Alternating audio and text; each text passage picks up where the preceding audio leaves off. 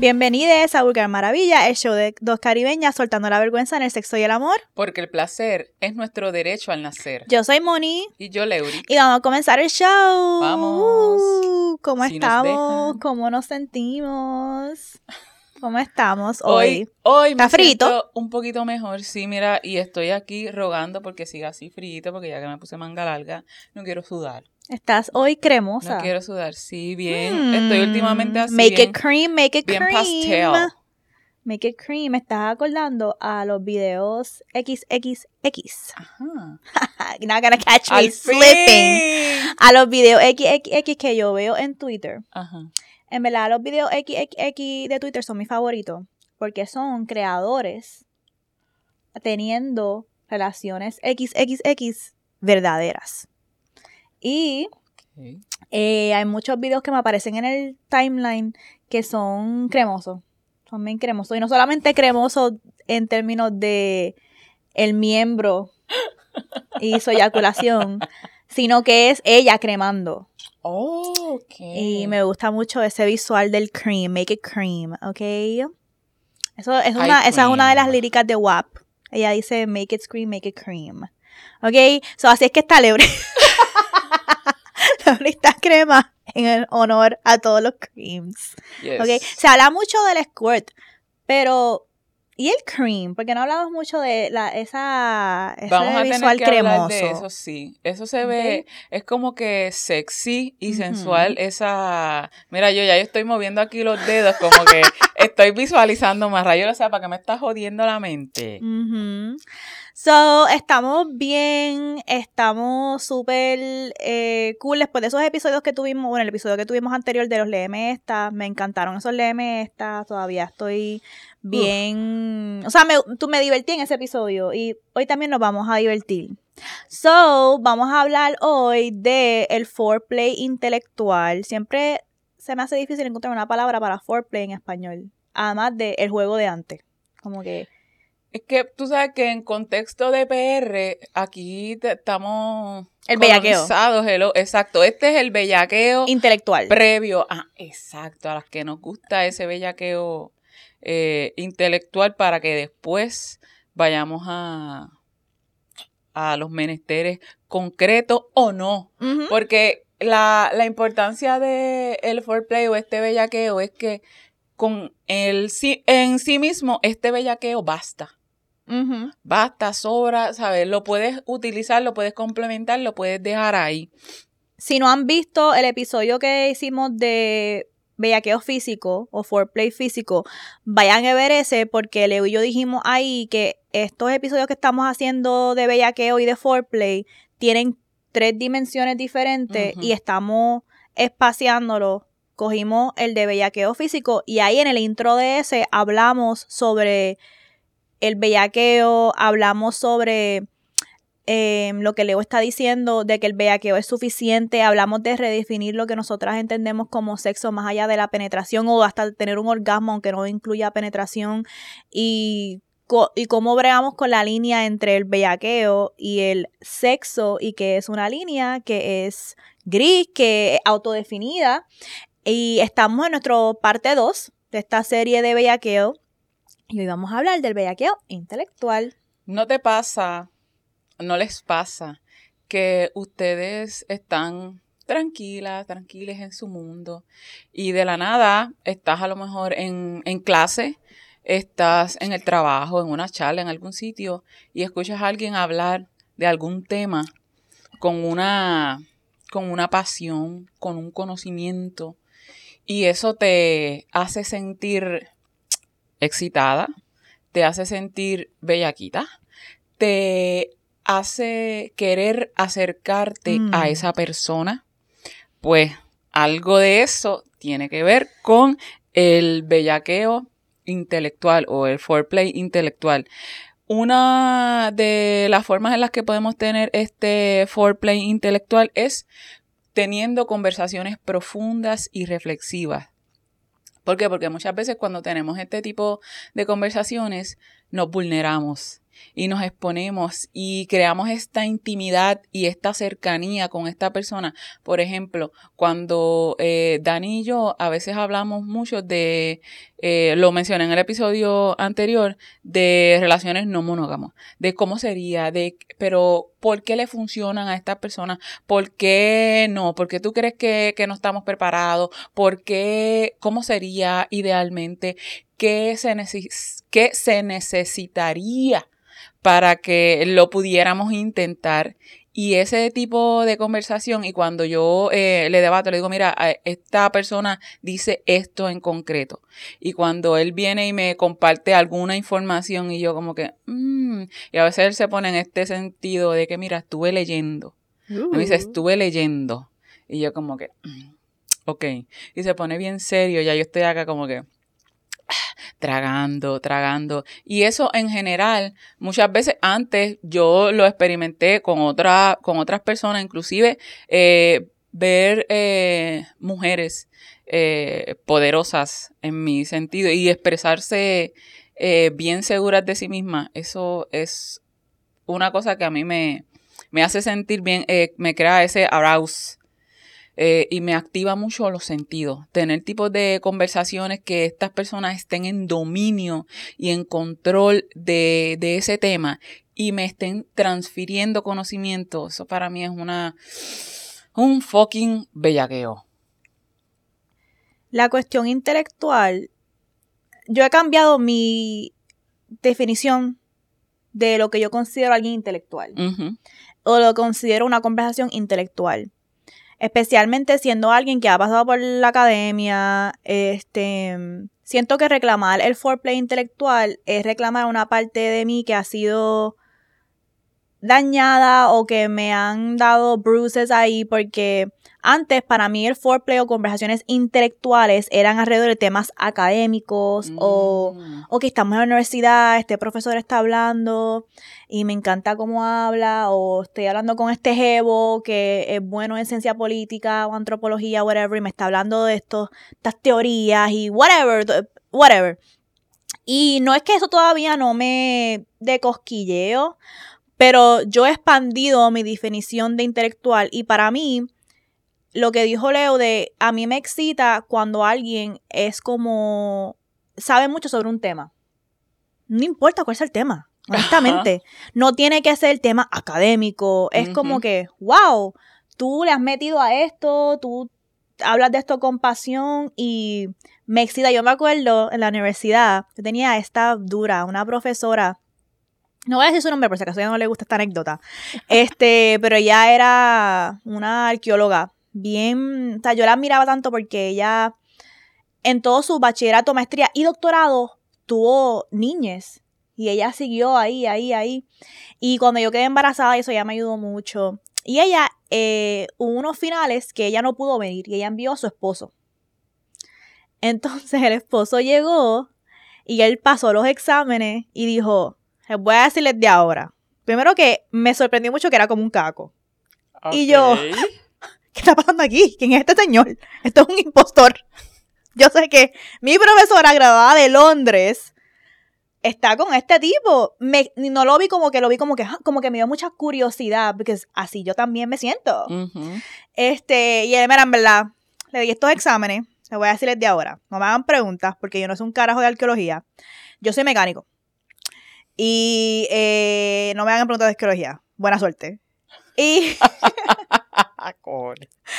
entonces yo con la tenía en Instagram y yo veía como que la, relación de ellos era bien bonito, que llevaban juntos desde fucking como que su bachillerato, ¿tú me entiendes? Y después lo más que veía yo como que, ah, es que él, él es un experto en su tema. Y ella respeta eso, igual que ella es una experta en su tema, él es un experto en su tema y él es bien apasionado con lo de él, así que él entiende la pasión que ella tiene para este para la arqueología, aunque él no entienda, pero él entiende que esa es su pasión. Y me encanta yo como que es giving goals, me encanta, me encanta. So, em, sí, eso quería decir eso porque hay que expandir, hay que salir de la idea de lo que es intelectual y lo que no. Yo siempre he dicho que yo me di cuenta que yo he aprendido más fuera de la universidad. Brutal. Que dentro de la universidad no estoy diciendo que eso minimiza mis aprendizajes y mi proceso en la UP y todo eso, pero sí me di cuenta que I was cheated y que cuando yo salí al mundo, no al mundo, sino como que cuando empecé a explorar temas más profundos como por ejemplo de feminismo, y todas esas cosas, yo encuentro mucha sabiduría en Enita Nazario, en Ivy Queen, en, en, Cardi B, en Zaira Kelly, Bad Dominicana. Son personas que han podido ponerle palabras a nuestra experiencia y la, hablan en Twitter, la hablan en no en un libro académico, que de hecho los académicos cogen las palabras de ella y, sus, y sus pensamientos, sus conceptos y se adueñan. Se adueñan y sin dar crédito. Por eso nosotras, para nosotras es bien importante dar crédito. Esto, esto, esto de Foreplay Intelectual es de la doctora Elizabeth Federick. Estamos cogiendo pues los puntos que ella habla de lo que es Foreplay Intelectual y discutiendo nuestras experiencias con esos puntos. So, el segundo punto es el de ver documentales y debatir o conversar sobre ese documental que viste. Y a mí me encanta esto porque, de nuevo, yo a mí me encantan los documentales. ¿A ti te gustan los documentales? Yo veo todo tipo de documental. Yo puedo ver un documental Murder Mystery, como también puedo ver uno de fashion. Hubo un tiempo, yo tengo periodos que me obsesiono con temas de documentales. Como que hubo un tiempo que estaba viendo todos los documentales de fashion. Like, la, toda la, la, historia de las de Las casas. Pero también las historias de tiendas como Bergdorf, Tiffany, esos brands. Porque yo, yo tengo esta obsesión, gente, de aprender de creadores. No importa, tú puedes ser músico, eh, designer, director, whatever. Es como que este, el proceso de El proceso creativo, a mí me encanta ver los procesos creativos. El proceso creativo a mí me encanta ver como que, ah, te tomaste esta decisión por esta intención. Y yo iba viendo todos los documentales de fashion y como que, wow, mira cómo hicieron esto, mira esto, mira esto. Y me gusta discutirlo con personas. Eh, a veces tiempo estaba hablando con alguien, lo estaba discutiendo con él, y él no es de fashion, pero sí le gustaba hablar conmigo sobre el proceso creativo y buscar, aunque este documental sea un tema que a ti no te interesa, pero enséñame sobre eso, o como que dime sobre eso y vamos a comentarlo. A mí me encantaba eso. Eh, y, era, eh, y te vas a dar cuenta que lo más seguro vas a tener algo en común con alguien cuando se hablen de esas cosas. Eh, ¿Qué documentales a ti te gustan? Bueno, usualmente yo veo documentales porque Dani es el como que más fucking vicioso de documentales. Dani ve desde los crímenes, de este, cosas psicodélicas, de animales. Dani ve de todas esas cosas. Y él, yo los veo muchas veces a través de él. Cuando me busca el trabajo, me empieza, mira lo que vi hoy. Y en este episodio, y me hace reseña, a veces yo le digo, no me cuente, porque si yo lo voy a ver, ah. no, no me cuente. Porque él, aunque él no lo crea, me lo dice todo, me dice todo. Y yo, entonces, ¿para qué me haces verlo otra vez y ya me lo contaste? Le si me lo vas a contar, no lo voy a ver.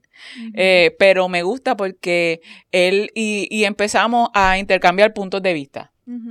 Empezamos a intercambiar puntos de vista de, eh, mira, la gente, lo criminal que puede ser alguien o lo ingenioso que puede ser este criminal o cómo se escapan de la justicia cuando él se pone a ver de los de de las galaxias, del universo y todo. Esas son las conversaciones como que más deep, que nos vamos en unos viajes. Oh pero my God, sí, pero hay que tener cuidado con eso porque, ay Dios mío, eso me está acordando.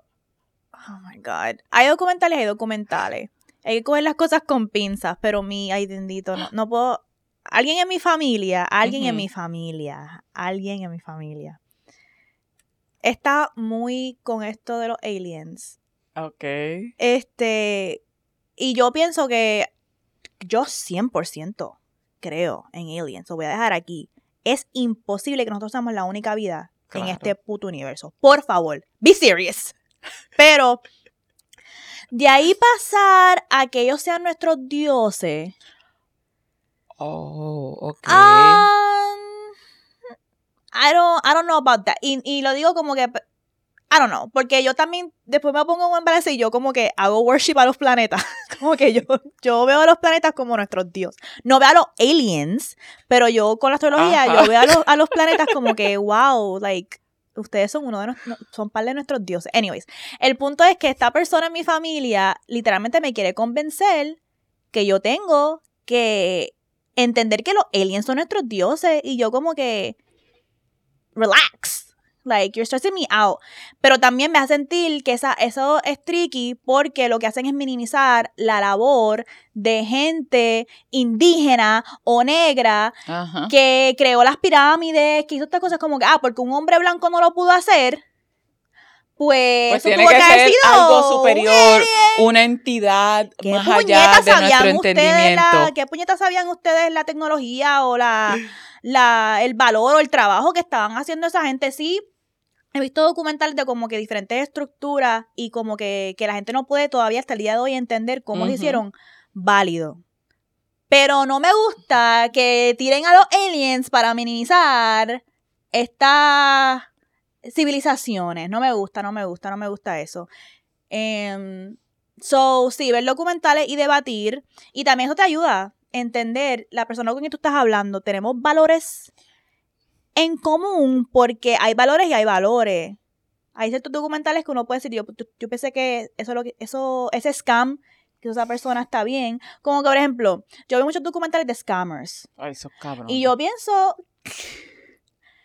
que porque toda la gente blanca gets away con los scams y nosotros no podemos escamear. Like, Es cierto. do a little scamming. Do a little scamming. Like, Qué esta gente mierda. escamea millones y billones de dólares de diferentes maneras y son disque white collar crimes y después van, guardan el dinero, se van a, a la cárcel como que, ¿qué? Tres, cinco años y después salen con millones. ¿Y a qué cárceles que van? ¿Y cómo man- Ajá. viven en esas cárceles? O hasta arresto domiciliario en una mansión. Salen con millones y salen con shows en Netflix. Sí. Como Ana Delvey, ¿verdad? La de, Maldito- ajá, ahora ella salió de la cárcel y como que está haciendo un party ahí, está, esa cámara está haciendo un party ahora, loca, que la gente para entrar al party tuvo que firmar y poner su seguro social y yo no sé qué para, para un non- para un NDA y la gente estaba como que, cabrona, si tú fuiste al party de Ana Delvey y le diste tu, y le diste tu seguro social, en verdad, you deserve to get scammed. Like, y es como que, you know what? Sometimes you gotta scam a little bit. You gotta Yo scam. You gotta quiero. scam, escamearle estos sistemas, escamearle estos cabrones. Y I'm here for the scamming. I'm here.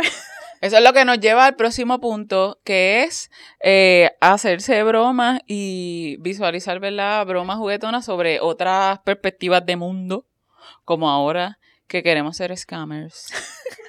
¿Sabes? ¿Qué- Joan ¿Qué, Scammer. pasaría? Joan ¿Qué es mi pasaría? favorita. ¿Qué pasaría si yo fuera, tuviera esta capacidad? Y, y cuando vemos Mm. una, una serie, diablo, si yo hubiese hecho lo que hizo este Marty en. ¿Cómo es que se llama Ozark. esta? Ajá, en Ozark. Si yo fuera la esposa, ¿sabe? ¿Qué, ¿Qué yo haría? Y hablando de bromas, esto no tiene mucho que ver con, con lo intelectual, pero Dani es un maldito. Es un maldito que le gusta hacerme bromas. Bromas tan, Mira que te veo. Bromas tan acá. Yo soy una cobarde, yo soy una pendeja, una pendeja. Diablo, yo no les conté, bueno, después se los cuento a lo mejor la mojadera, algo que pasó. Pero la jodienda es que Dani, mi hermana, una de mis hermanas tenía, la del medio, tenía un novio, un cabrón, que se dejaron, el tipo después estaba como que violento, merodeando por casa y pasó y tiró una, una botella a la ventana y todo eso, un cabrón. La jodienda es que Dani, yo estaba sola en casa, estaba embarazada. Estaba embarazada, embarazada, hello, mi primer hijo. Y Dani llama haciéndose pasar por el tipo. Y dice, ¿está Karen ahí? Y yo, no, ¿quién es? Este, soy tal. Voy para allá ahora. No, ya no está. Que voy para allá ahora. Y enganchó. Y tú sacas. Y yo, Dani, este tipo, porque ya había sido violento, ya había aparecido por casa y yo cagá. Que yo iba a llamar a la policía y todo, y Dani, no, fui yo, fui yo, fui yo. Después que yo estaba, que yo, puñeta, yo embarazada, tú me ha- haces esa jodida mierda. Mira, yo estaba que cuando llegó, Mira, me está diciendo ahí que ya, yo llamé hasta mami, yo llamé a todo el mundo, este tipo viene para acá, yo estoy sola aquí, yo y mi hijo, mi hijo y yo, este tipo nos va a matar. Pero nada, fue Dani maldito. Sí. Yo quiero también aclarar yo soy una persona que no se le pueden hacer bromas, porque cuando yo vivía con mis roommates, ellos cogieron el chistecito con el que tú conociste, Roberto, y mi otro amigo Frank. Ellos cogieron el chistecito y Frank se escondió en el closet.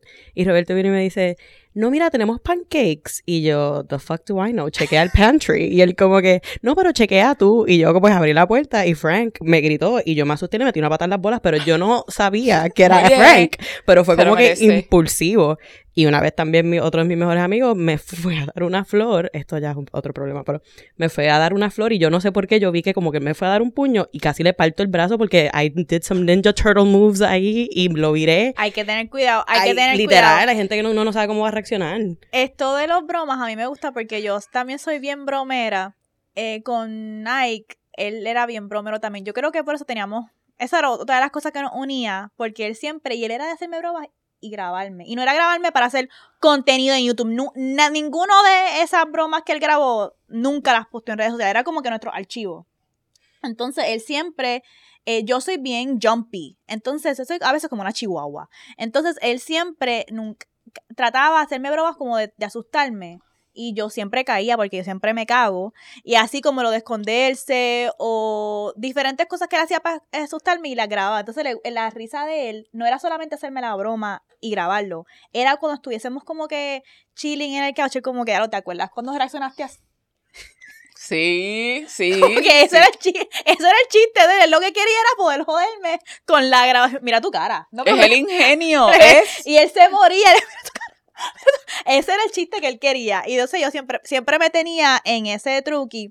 Pero nosotras, eso me acuerda cuando me y yo éramos chamacas, que éramos bien bromistas. Ay, no, puñeta.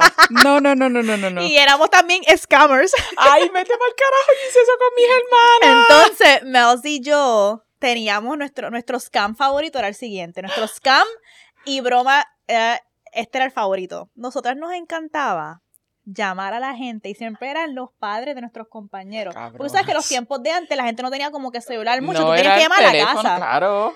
Y casi siempre contestaba o este la persona que estábamos llamando o el papá o la mamá. Y nosotros nos encantaba cuando costaba la mamá o el papá, porque este era nuestro scam de siempre y me y yo muriéndonos. Lo más cabrón es que éramos tan jóvenes y lo podíamos hacer de manera bien seria. Pues nosotros llamábamos y Meos me pasaba el teléfono y decía, Buenas, le habla Carla de Hellmans. Estamos aquí frente a su casa. Usted se ganó el sorteo de las 20 cajas de mayonesa. Estamos aquí con el truck para que le diga al guardia que nos deje pasar. Y la gente era como que un momento de como que anda para el carajo, para mi casa viene un truck lleno de cajas de mayonesa y lo hacíamos como que te ganaste esto, lo que, lo que solicitaste, así que dile que estamos aquí, en este momento estamos aquí. Y la gente, pero, pero, pero, pero que yo no, yo no yo, ordené, yo, yo, yo, no ordené, yo no ordené 40 cajas de No, no, usted se la ganó, el sorteo que usted marcó, eh, aquí tenemos, déjenos pasar. Y la gente como que era como que un panic de, para mi caja vienen 40 cajas de mayonesa y Mels y yo estábamos muriéndonos, muriéndonos con, con, Mira, está con el cheste. Dilo, dilo. Lo voy a contar. Es que nosotros también teníamos unas amistades que también eran otros cabroncitos que les gustaba hacer pranks. Y ellos una vez entraron a una urbanización, o sea, querían entrar a una urbanización y no tenían acceso, o so llamaron a un intercom random y una señora contestó y ellos empezaron, mira, ábreme que me estoy cagando. y ella como que, what? Y ellos, no, pero que me abra. Y la señora la abrió como que, ay, pues está bien, pues pasa.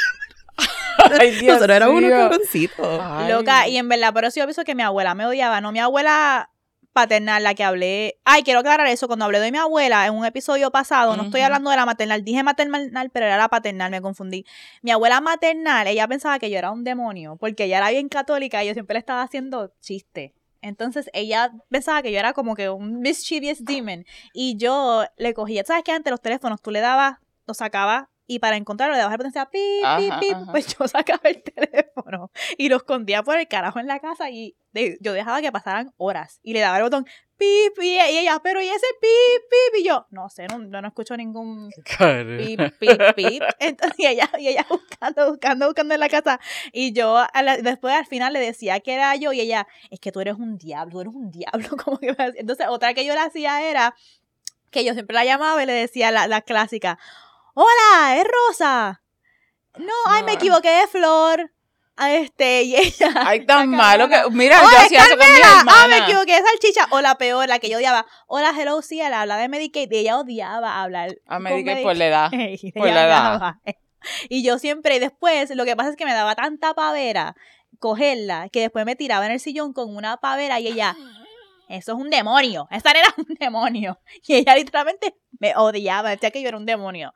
Pero era mi mis Pero confiado, mis hermanas y yo lo hacíamos también, nosotros del teléfono, y era una round por round. ¿A quién vamos a llamar? ¿Teníamos un listado? ¿O con la guía? Porque eso era te hablando de cuando era con la guía. Ta, ta, ta, ta. Niña mala. Y empezamos, hablamos así, y nosotras muertas, pero era a la que le tocaba. A veces nos asfixiábamos de tanto fingir esa voz así. Pero qué ricos esos momentos. Sí, Los son extraño. chistes. Así que yo necesito estar con alguien que tenga ese sentido de humor Sí, y que sea genuino. No estas parejas en TikTok que tú ves que ya es como que se inventaron ese skit ay, sí. Y para saben. contenido, como que es ujú, fake, I don't like it. Este, so. ¿Qué no, pasó? no, iba a decir algo, pero no lo voy a decir porque, whatever. Pero. es que nosotros tenemos, tenemos una pavera porque estaba viendo un video de Oprah que está entrevistando a Michael Jackson. Ay, no. Súper en serio, como que súper en serio, como que, y él sigue, y ella como que, cabrón, te tratando de entrevistar. what o sea, y ella mirando a producción como que, ¿qué carajo está pasando? Y estábamos teniendo una pavera sobre eso en el break. Anyways, vas a tener que poner ese video en los stories. exacto, hay que ponerlo en stories. Este está cabrón. Em, el próximo punto es leer un libro y procesarlo juntos. Ay, antes de lo de risa, creo que es algo intelectual ir a un stand-up comedy juntos. Uh, sí. Y hablar de stand-up comedy, hablar de como que, fíjate, mira cómo tiró el punchline aquí, mira cómo utilizó, analizar grandes comediantes. También para mí es como que algo intelectual Sí. de hablar de el craft de esta persona. So, eso también es algo que yo hacía mucho con Nike y debatíamos mucho sobre los comediantes que nos gustaban versus el otro. No, porque este hace esto. Por ejemplo, yo no, a mí no me gusta la comedia. eh, lo, entiendo que es un grande, como que Jim Carrey, yo entiendo que eres un gran comediante, pero a mí no me gusta el como que El ese tipo de comedia tan no, pero la comedia de Michael Scott, ese tipo de comedia de The Office, pues para mí es como que ese awkward humor o Arrested Development, también para mí es como este es un, un awkward humor que a mí me gusta, ¿cómo? Rio 911, ese tipo de, como que, ¿qué está pasando en este momento? Como que, ¿qué es esto? A mí me gusta. Em, el próximo punto es el de leer libros juntos y procesarlos, que es algo, ¿tú has hecho eso? Yo Sí. no he, le- he leído un libro y lo he comentado con alguien después. O lo que yo hacía mucho antes es que yo tenía, no, no sé si me se acuerda de esto, pero cuando éramos chamaca, yo no podía ver una película a menos que leyera el libro. Era como que no podía bregar. Y habían películas como Da Vinci Code. que pues ese libro era una mierda, no sé por qué yo tenía que- eh, Memoirs of a Geisha, me acuerdo que eran como que películas que salieron que la gente ya quería ver y yo decía a mi amistad, es que no podemos ir a verla que yo leyera el libro. Entonces yo lo que hacía era después de ver la película, con mi pareja del momento, quien sea, pues compararlo, como que, no, porque en la película y el libro y esto y esto, esto que sí lo otro. Y éramos así con Twilight, New Moon también. So, A mí me da risa que recientemente yo me di cuenta que yo borré por completamente que yo estaba psicópatamente obsesionada con Twilight. Mónica me, mm, fue la que me presentó los libros y me llamó una vez, lo que you need to read, ella leyó el libro al revés, tú leíste Breaking Dawn primero y después leíste los otros. tenía- Pero yo, loca, fue una cosa psycho, o sea, entonces pues yo me pongo a pensar en toda esa mierda, like, ¿qué carajo me pasaba? Siempre que Como que, nos fuimos. ajá, pero yo hice eso, yo me acuerdo, no voy a decir con, Alguien. Vamos a ponerle Luna. Pues con Luna, porque ponerle Satanás es darle un insulto al diablo. Este, pues con Luna yo me acuerdo que yo le dije, mira, léete estos libros y él, me- él los leyó y después era como que ese bonding bien bonito. Pero entonces me dañó los libros. Porque entonces Ah, ahora lo sí. tengo, Ah, tengo lo asociado. tienes la memoria con... Tú sabes que yo, gracias por traer eso, porque yo me he dado cuenta para mí que eso es un marcador de que yo I'm over the person. Por ejemplo, hay canciones, igual que libros, que te acuerdan una persona, Oh, una sí. película. Y yo me he dado cuenta, el, el álbum de Khaled, que tiene la canción Better, esa era la canción de Nike y yo. Oh. Y yo puedo hoy escuchar esa canción y disfrutármela. Claro, siempre me va a venir a la memoria, ah, me acuerdo cuando me, ¿sabes? pero no era como que tan doloroso que no podía escuchar la canción. Ahora es como que ya lo la estaba escuchando en el carro, me la estaba disfrutando y yo como que, wow, esto es un marcador para mí en este momento de que puedo volver a disfrutar esto que me gustaba mucho sin negar que tiene Que está que asociado. está asociado a esta persona, pero que me gusta de nuevo. So, eso también. Ay, aquí hay un fucking mosquito que está pasando. Oh my god, me acaba de tocar la Ah, nariz. sí, míralo, míralo. Te Ay. un beso. You skanky asshole. I hate it here. I cannot Pues de libro yo con Dani. Ay, míralo. What is going on? Y hace recientemente empecé a leer uno, empezamos a leer uno juntos, porque le dije, mira, mi amor, porque me lo enviaron, no voy a hablar mucho del libro porque eh, no lo pudimos, Termina. no, no, no llegó ni a nada, porque bien aburrido, y no puedo hacer ese review porque no lo he podido terminar. Está bien aburrido y entonces nos pasamos relajando él y yo como que tenemos que terminarlo, porque es como que él lee un capítulo y yo leo un capítulo en voz alta. Si yo me acuesto y él lee su parte, después yo, oh my God, está por ahí. Después yo entonces leo mi parte y él escucha y entonces hablamos de lo que de lo que está diciendo, que me parece gufiadito, pero eh, ajá, con este como que se nos cagó bien brutal porque no hemos podido superar el aburrimiento. Tú sabes un regalo bien cool intelectual que tiene que ver con foreplay intelectual. Es que nosotras estamos cabronas con los regalos que le hacemos a estos cabrones. Estoy acordándome con regalo que yo le hice a Nike. Yo busqué, eh, yo dije, ¿qué le voy a hacer? ¿Qué le voy a hacer? Y yo busqué los libros que le gustaban a los ídolos de él. Entonces, él siempre me hablaba mucho de lo mucho que él admiraba a Jay-Z. Y yo empecé, me dio con buscar como que ¿Qué cosas le gusta a Jay-Z? Como que, aunque ah, no comencé con libros, comencé como, maybe es una marca que a él le gusta y le puedo, como que algo así comencé. y encontré un artículo que decía que estaba haciendo una entrevista a Jay-Z y él dijo los tres libros que a él le cambiaron la vida por completo y son tres libros que él se deja llevar en términos de sus decisiones y visión de vida. Y yo dije, "Eh, ahí es. Entonces yo le compré esos tres libros y, de- y además de eso le compré este journal, que era un journal guiado, que decía, era un journal que tú podías utilizarlo para tratar de encontrarte. Entonces yo le hice a él ese care patches junto con una velita eh, de una tipa que vivía cerca de eso, era como que apoyar la economía local, whatever. Y se lo entregué y cuando se lo entregué le dije, estos libros los escogí porque son los libros que, le, que Jay-Z dice que le cambiaron la vida y como él es tu ídolo, pues aquí te dejo estos putos Go libros. Este, y él se quedó como que ese regalo para él significó mucho.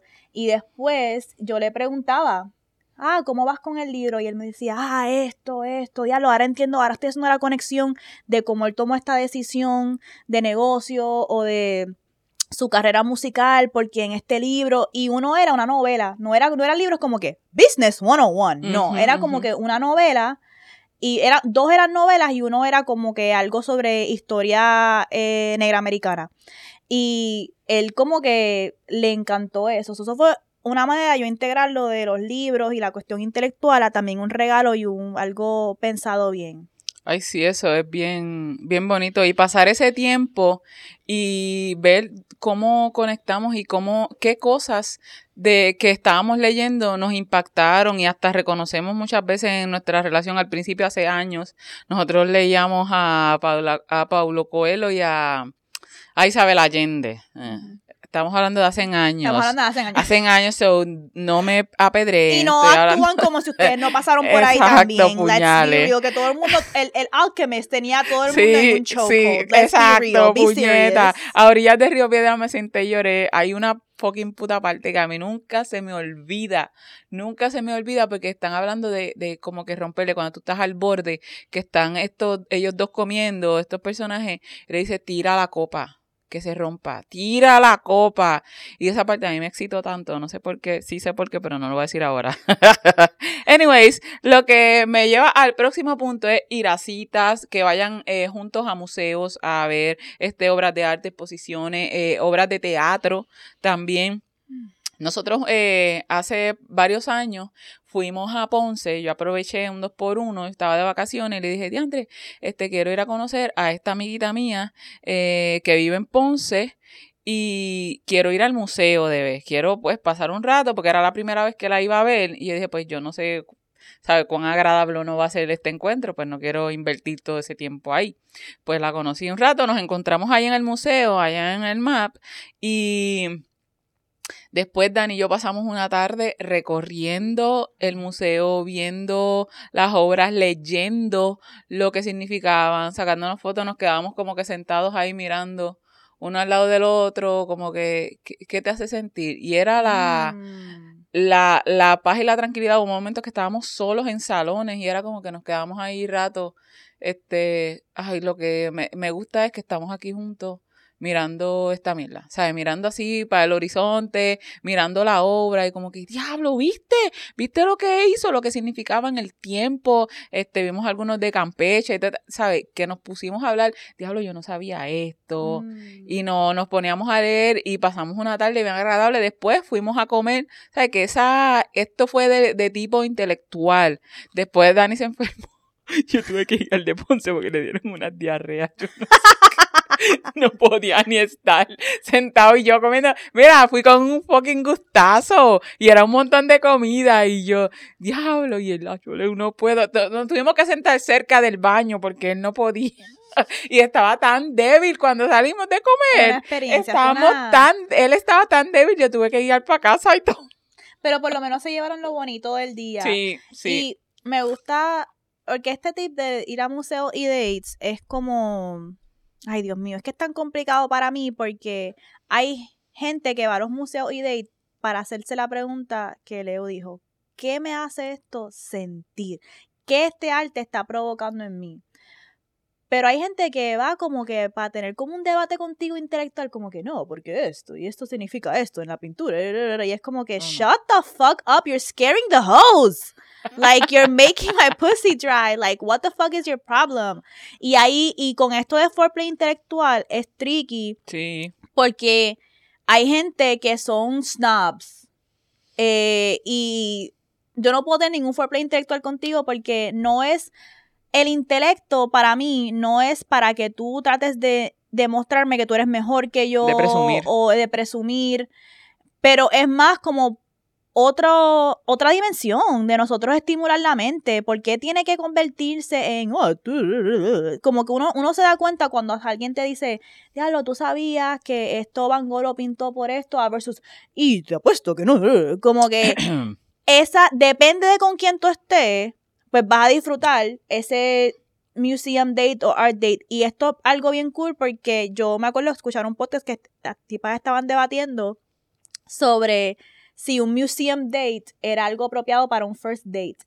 Y honestamente depende de la persona, porque hay gente que le gusta más cosas como actividades o ir a cenar. A mí me gustaría un museum date como un first date. Yo creo eso, yo pienso que yo me disfrutaría eso y también me daría una oportunidad de conocer cómo esta persona habla de ciertas cosas, percibe el arte, el proceso creativo, que sabes que son cosas importantes para mí, y qué tipo de arte a esta persona le gusta, porque ahí yo estoy midiendo como que, huh, esto, ¿por qué? ¿Por qué esto sí, esto no? ¿Qué dice eso de tu ser, de tu alma, de, de las cosas que tú valoras? Y y si no, pues fue una buena tarde que tuve con alguien y eso. So. Y esa manera de compartir, cuando tú dices que, que te seca, tiene que, es importante la manera en la que yo comparto mi intelecto. Porque de verdad a mí me nutre y me excita mucho el intelecto de una persona, pero me gusta también cuando esta persona disfruta de compartir ese conocimiento, de que me está compartiendo este dato que sabe porque dice, ok, mira, esto te va a servir, esto es algo curioso, esto a mí me impactó de esta manera. A mí me encanta esa, ese compartir de conocimiento que sale genuino y sale no, no de la superioridad de que, ah, yo me creo, yo, ¿cómo, tú no sabes esa mierda? O quién eres tú que no sabes dónde has estado. You're scaring the que tú no sabes, eh, no, es, te comparto este conocimiento porque sé que lo vas a saber apreciar, que lo valoras, que te gusta. Y no hay nada mejor que una persona que te comparta su conocimiento así pleno y que lo disfruta, no que te lo presume, que disfruta transmitirte ese conocimiento. Y eso es tricky para mí porque yo, eh, cuando yo era joven, yo tenía como 18, 19 años, mi primer año de universidad, yo estaba en una relación con alguien que estaba haciendo su maestría en filosofía.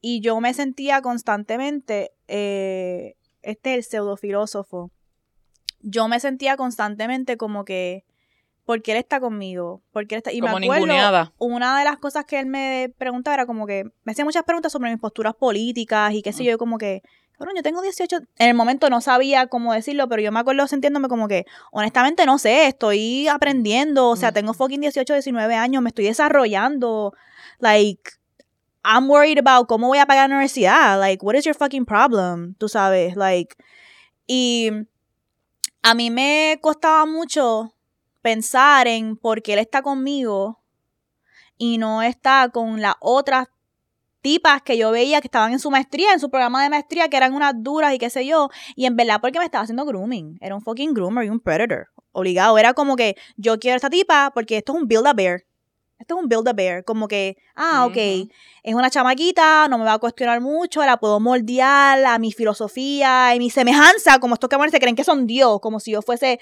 fucking Eva. Y yo siempre, y por eso para mí es bien tricky el, te voy a enseñar algo nuevo, porque ya yo vengo con esa herida. Y era una cosa bien fea porque ellos cogían, él y los panas, cuando estaban solos, ellos, con yo ahí porque yo era la novia de él, ellos se pasaban escupiéndome como que, ay, tú sabes, tú sabes de este filósofo, y este filósofo, y esto es lo que piensa este filósofo, ah", y eran como si ellos estaban tomando turno, echándome leche en la cara, como si fuese el intelecto en la cara, como que, ah, esta chamaquita la tenemos aquí, vamos a aprovecharla para hacernos sentir Sí, para inferior, sentirnos nosotros mejores para sentirnos abusando de una superior, chamaquita. que- Exacto, y yo como Ah. que, ay, no sé, ay, no sé, ¿y qué piensas de esto? ¿Y qué piensas de esto? Entonces, era súper asqueroso, por eso yo le tengo mucho, mucha rabia a los hombres en academia, pero es una relación tricky porque también me excitan. ¿Ok? So, tú sabes, y por eso yo cojo con pinzas la cuestión de que alguien, que es el próximo punto, me enseñe algo nuevo, que alguien te enseñe algo nuevo es también parte del foreplay intelectual. Y ahora lo veo como todo lo, todo lo que hemos estado hablando, depende de cómo me lo traiga, cómo lo hablemos. Em, ahora mismo me excita mucho las personas que me hablan de cocina. Ay, Em, cuando yo hablaba con Marinero, él tenía como sus libros de recipes de Anthony Bourdain y eso, y me acuerdo un día que estaba haciendo una sopa y él como que no, porque tengo que hacerlo con este ingrediente y esto que sí lo otro, y cuando yo cocino, yo me acuerdo que yo entraba a la página de Puerto Rico Produce eh, y le enviaba como que, ¿qué tú harías con este mermelada? ¿Qué tú harías con este marinade? ¿Qué tú harías con esto? Y él, ah, yo haría esto, esto, y me excitaba mucho ver el thought process de él, de cómo él cocinaría, porque yo le he dicho, para mí la gente que cocina y cocina bien son alchemists, son magos de otra manera, y eso es una destreza que yo no tengo, así que lo admiro mucho en las personas, y con mis titis y con gente, como yo me acuerdo, este fin de semana estaba en casa de mi tía, pero que no iba, y ella cocinó un, un arroz con cebolla, y sabía súper rico, como que, ay, ¿cómo hiciste esto? Ya, pues yo le he hecho esto, esto, y me encanta escuchar ese eso es enseñarme algo nuevo porque yo no sé nada de cocina. Okay, like, don't count on me to serve food. I'm only serving pussy. Okay, eh, y me excita mucho eso, como que. Y es algo que apasiona y eso. Sí, y eso también, eh, que te enseñen cosas, tú vas creando también recuerdos, vas eh, creando memorias y cuando esa relación, eh, con el pasar de los años, tú puedes volver, revisitar ese, esos momentos. Em, yo tengo mucha recuerdos de datos y cositas que, que me han compartido mucha gente que ha, que ha pasado a través de mi vida, inclusive hombres. Y es, es gratificante por lo menos poder decir, a pesar de, me quedé con esto, tengo esto.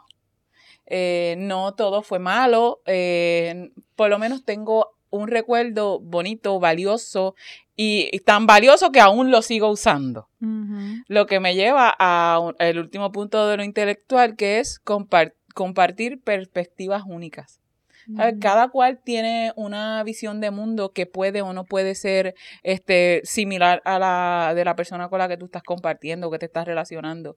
Pero esa única visión de su mundo es tan eh, puede abrirte posibilidades para ti. Puedes inclusive crear otras perspectivas desde esta. Yo muchas veces eh, con Dani, Dani es un hombre más bajito que yo. Y entonces está con esta mujer gorda, es como que tenemos unas perspectivas de mundo y experiencias eh, de, de mundo, de vida, físicas, tangibles, bien diferentes. Y cuando nosotros las compartimos, como que diantre, wow. Y los backgrounds, ¿sabes? Tenemos background. Dani y yo nos conocimos como que en el peaje, de carro a carro. Una cosa así bien, este, random. La gente como que, what the fuck? Sí, de carro a carro, bien brutal. So que esas perspectivas únicas eh, también fomentan el intelecto y tú dices, diablo, yo nunca había escuchado esto, no sabía. Y más que que a lo mejor esto puede trascender y no decir, diablo, el privilegio no me permitió ver esto, sino que qué privilegio te tengo a ti, que gracias a tu visión de mundo puedo entender y ver estas otras maneras. Y eso enriquece, enriquece y es una manera de relacionarnos, de, de conectar y de lograr esa intimidad que nos puede llevar o no a la cama, ¿sabes? Con tu perspectiva es como que, no, porque yo me levanto y hago estas cosas, hago esta oración o antes de acostar. A mí me gusta mucho que Dani dice que siempre antes de acostarse él hace una oración y le agradece eh, a Dios y al universo por su familia. Y yo, puñeta, yo me acuesto y... ¿Sabes? No digo tres carajos, no digo tres carajos. Y que él tenga, me tenga tan presente en su, al momento de acostarse y a, su hijo y a su familia. Es como que él va expresamente, menciona a cada una de las personas que son importantes en su vida y eso para mí eh, es bien bonito y valioso. A mí me encanta este tema de la perspectiva única y pienso mucho en mi relación con el tarot porque yo siento, ahora me siento cómoda diciendo esto. Yo soy una tarotista de tres pares de ovario. ¡Period!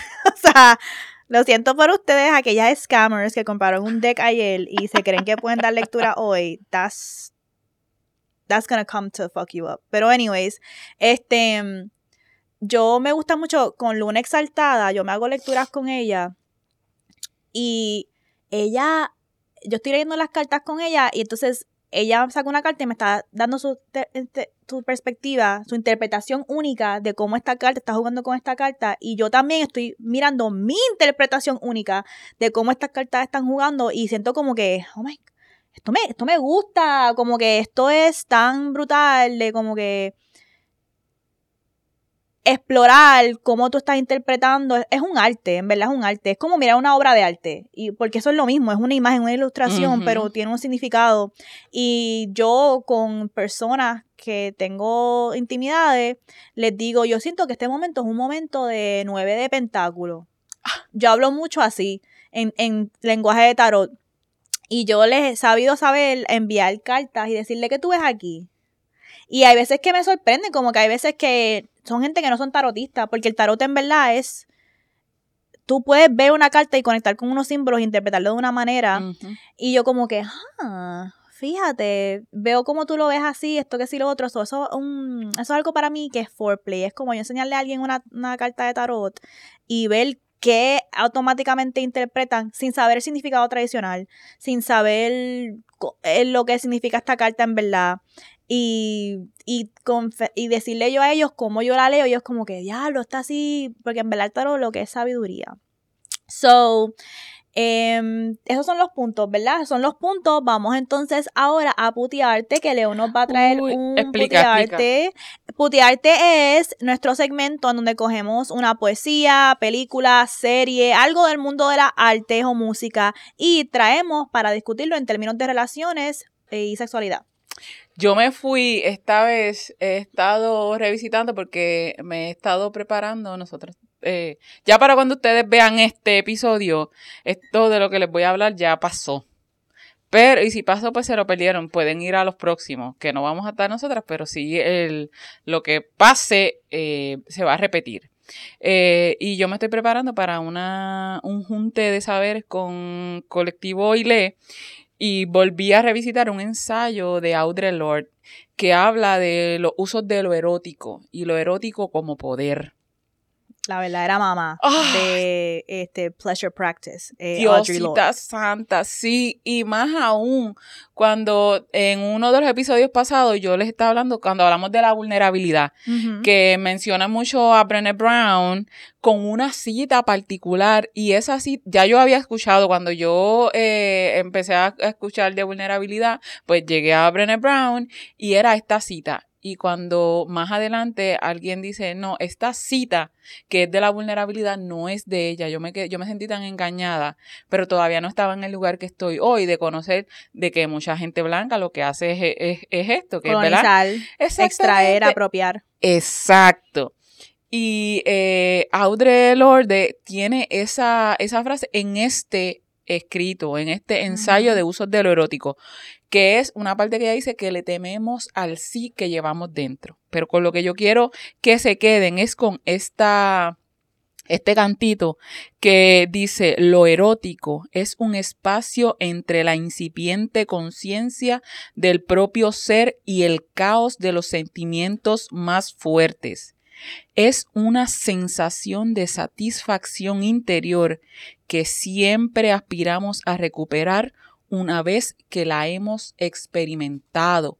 Es decir, que cuando encontramos el poder en lo erótico, que exploramos, que nos apropiamos, que nos adueñamos de estos sentires, es básicamente imposible no querer repetirlos porque el beneficio y las sensaciones que nos deja son tangibles y las podemos expandir, las podemos compartir. So, yo les recomiendo honestamente que estén pendientes a colectiva ILE con este junte de saberes y que se lean a Audre Lorde y lean autoras negras, racializadas, indígenas. No sé si para cuando salga esto ya nosotras hemos participado. Sí. Sí. Ok, pues la pasamos cabrón. No sé, De no sé. seguramente. Pero nosotras nos vamos, o nos vamos, o nos enfocamos ya. Whatever. El punto es que nosotras nos vamos a estar enfocando como guía en los pleasure principles de Adrian Mary Brown. Pero Adrian Mary Brown ha dicho muchas veces que su fundación es Audre Lorde. Em, así que no solamente nosotras somos parte de ese junto de saberes de lo que, del placer y el gozo, sino que también van a estar otras, otras colectivos y otras personas brillantes en lo que es estos temas de sexualidad, placer y gozo y Sí. entrar eso a, a nuestras cuerpos, a nuestro ser. Así que estén pendientes de eso porque va a estar súper bueno. Lo más seguro cuando sale este episodio le damos, hemos estado en, la- en las redes sociales de nosotros dándole promo Sí. a esto para que asistan. Em, so, entonces vamos ahora a Mojaera. Psh, psh, psh. Honestamente, tú sabes que va a tener un Mojaera como que súper diferente. Esto no es, esto es un Mojaera, pero es porque me dio mucha risa. Y como estoy en el mood de... Ok, vamos a reírnos. como, como Michael Jackson Ay, en no. de Oprah. Pues yo me estaba acordando ayer de como que yo estaba pensando en historias que me han contado hombres en relaciones con mujeres que han sido para mí como que, ¿qué le pasa a tipa?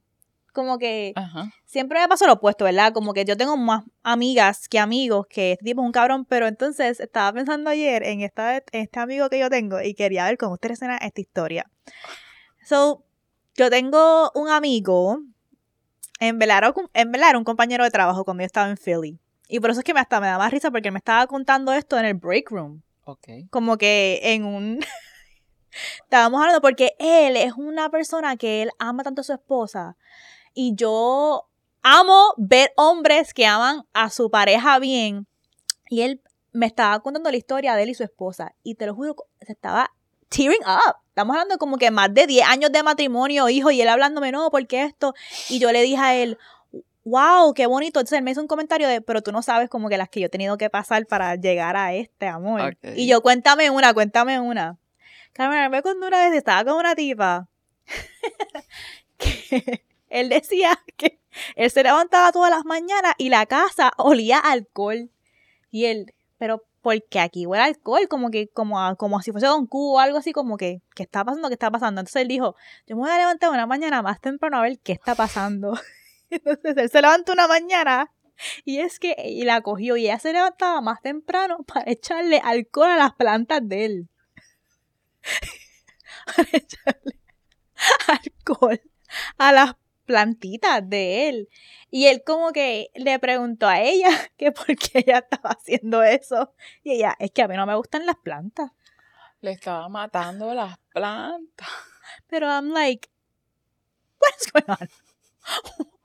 What the fuck is going on?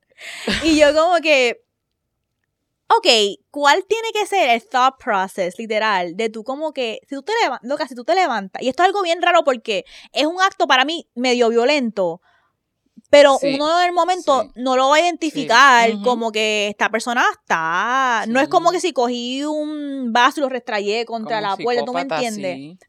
Pero En verdad, si sí. tú te levantas y tú ves a alguien echándole alcohol a tus plantas y tú le preguntas por qué tú estás haciendo esto y dices, porque no me gustan las plantas, como que, como que, Eso me, es que eso me, me parece a que me gustas tú, pero no me gusta esto que trae, que tiene que ver contigo. Entonces, si lo quito sin que tú te des cuenta, pues ya se resuelve el like, problema. first of all, who doesn't like plants? Eso adelante.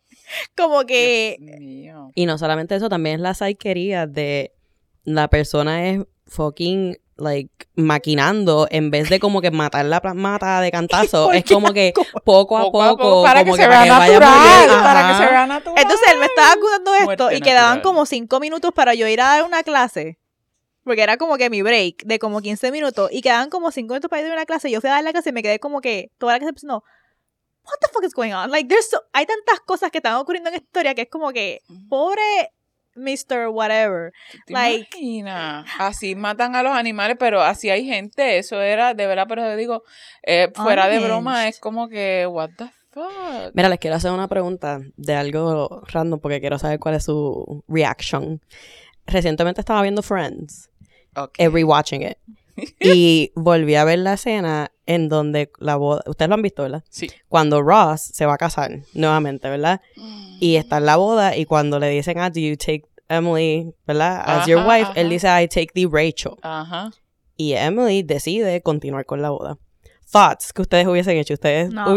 like, No. esa boda, ella continuó, obviamente después hubo repercusiones, pero como No. que, what's your reaction? No. La ex de Dani se llama, este, pues se llama María. Y una vez él dijo, a ver, María, María. Y yo casi lo quiero matar, Dios. Y estábamos empezando, que es hasta comprensible. Él llevaba ya un Sí, tiempo como con que esta. exacto. Y entonces dijo, a ver, María, María. Y yo me quedé con, ¿qué tú dijiste? Que, ¿sabes? En este momento, olvídalo. So fuck that shit. No, no. Diablo, eso me acuerda. Oh my god, esto es súper. Esto me quedó cabrón. Pero se lo merecía. Pero no lo hice a propósito, en verdad. So, un- en uno de esos mil breaks que Nike y yo nos cogíamos, yo estaba saliendo con otro tipo. Y el tipo y yo estábamos como que haciendo paso. Entonces, la noche antes, esto fue como antes de un Thanksgiving. La noche antes, que era como un Black Friday o algo así, algo así, él me dijo como que, mira, te quiero presentar a mis amistades y a mi familia. Ese mismo día, Nike me llamó. Yo no sé cómo estos cabrones siempre tienen radar. Siempre Ay, tienen radar. malditos. Y me dijo como que quiero hablar, como que vamos a regresar juntos, como que va a hablar. Y como yo estaba crazy in love, yo como que, ok, le dije al otro tipo como que, mira, en verdad, no voy a conocer a tu familia, en verdad, bye, no, de- tenemos que dejar de Emily hablar. in Paris. Hiciste, cabrón. Yo literalmente corté con el otro tipo sin ni hasta tener la conversación con este Nike. Fue como que ya Nike regresó. I'm sorry for you, Ahora pero sí this is the love sí. of my life. Ahora sí que sí. Entonces, pero lo que había pasado es que esa noche antes, ese tipo y yo habíamos chingado. Entonces yo me sentía como que, ok, mañana vienen ahí para acá, le digo sí o no, porque sé que va- va- vamos a terminar chingando, le digo que chingue con ese tipo anoche, como que yo estaba en ese dilema. No sé por qué estaba en ese dilema, porque yo, ese, yo siempre, ese siempre ha sido mi problema, que yo overshare detalle.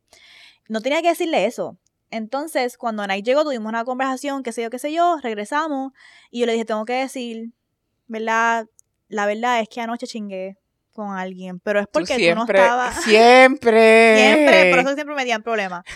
Entonces, lo más cabrón es que como ya yo me había acostumbrado al otro tipo, Pues número uno, estábamos en la cama, no estábamos chingando, no estábamos viendo una película. Y yo seguía, y yo seguía, oh my god, Stan, like, you have to like get me some popcorn. Uh, Stan, Stan. Y, y no me estaba, loca, no me estaba dando cuenta que le estaba diciendo el nombre del tipo. Honestamente, no me estaba dando cuenta.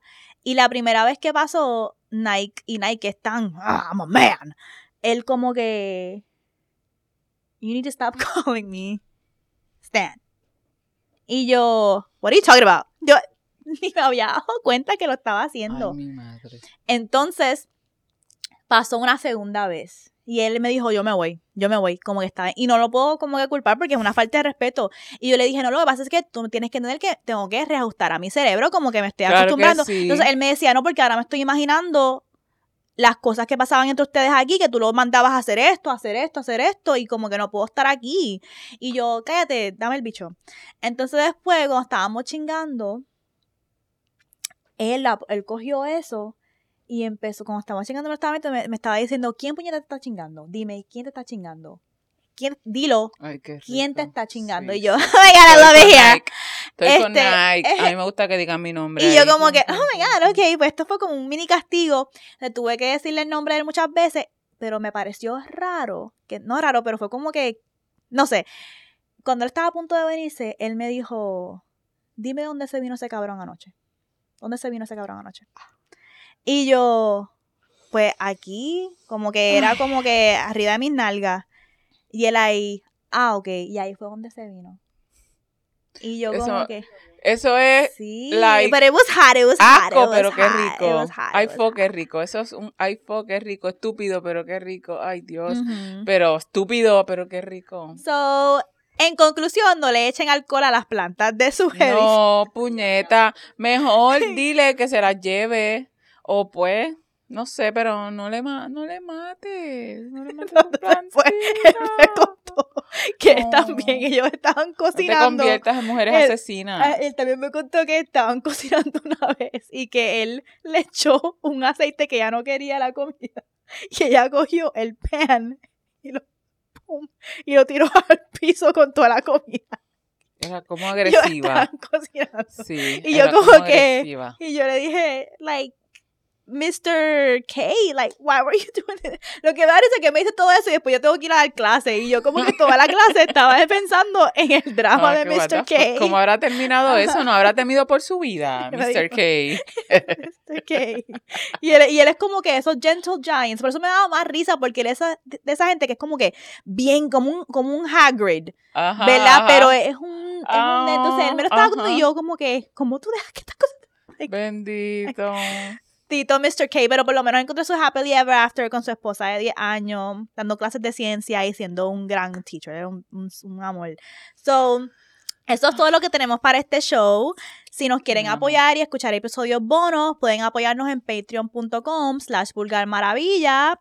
También nos pueden seguir en nuestras redes sociales at Soy la Moni, Leuric underscore Valentín. en at vulgarmaravilla y también at vulgarmaravilla underscore backup. Y entonces también a la producer en at it's y Leo ciérranos. Nos vamos como siempre recordándoles que la guerra sucia, el sexo, nunca. Bye.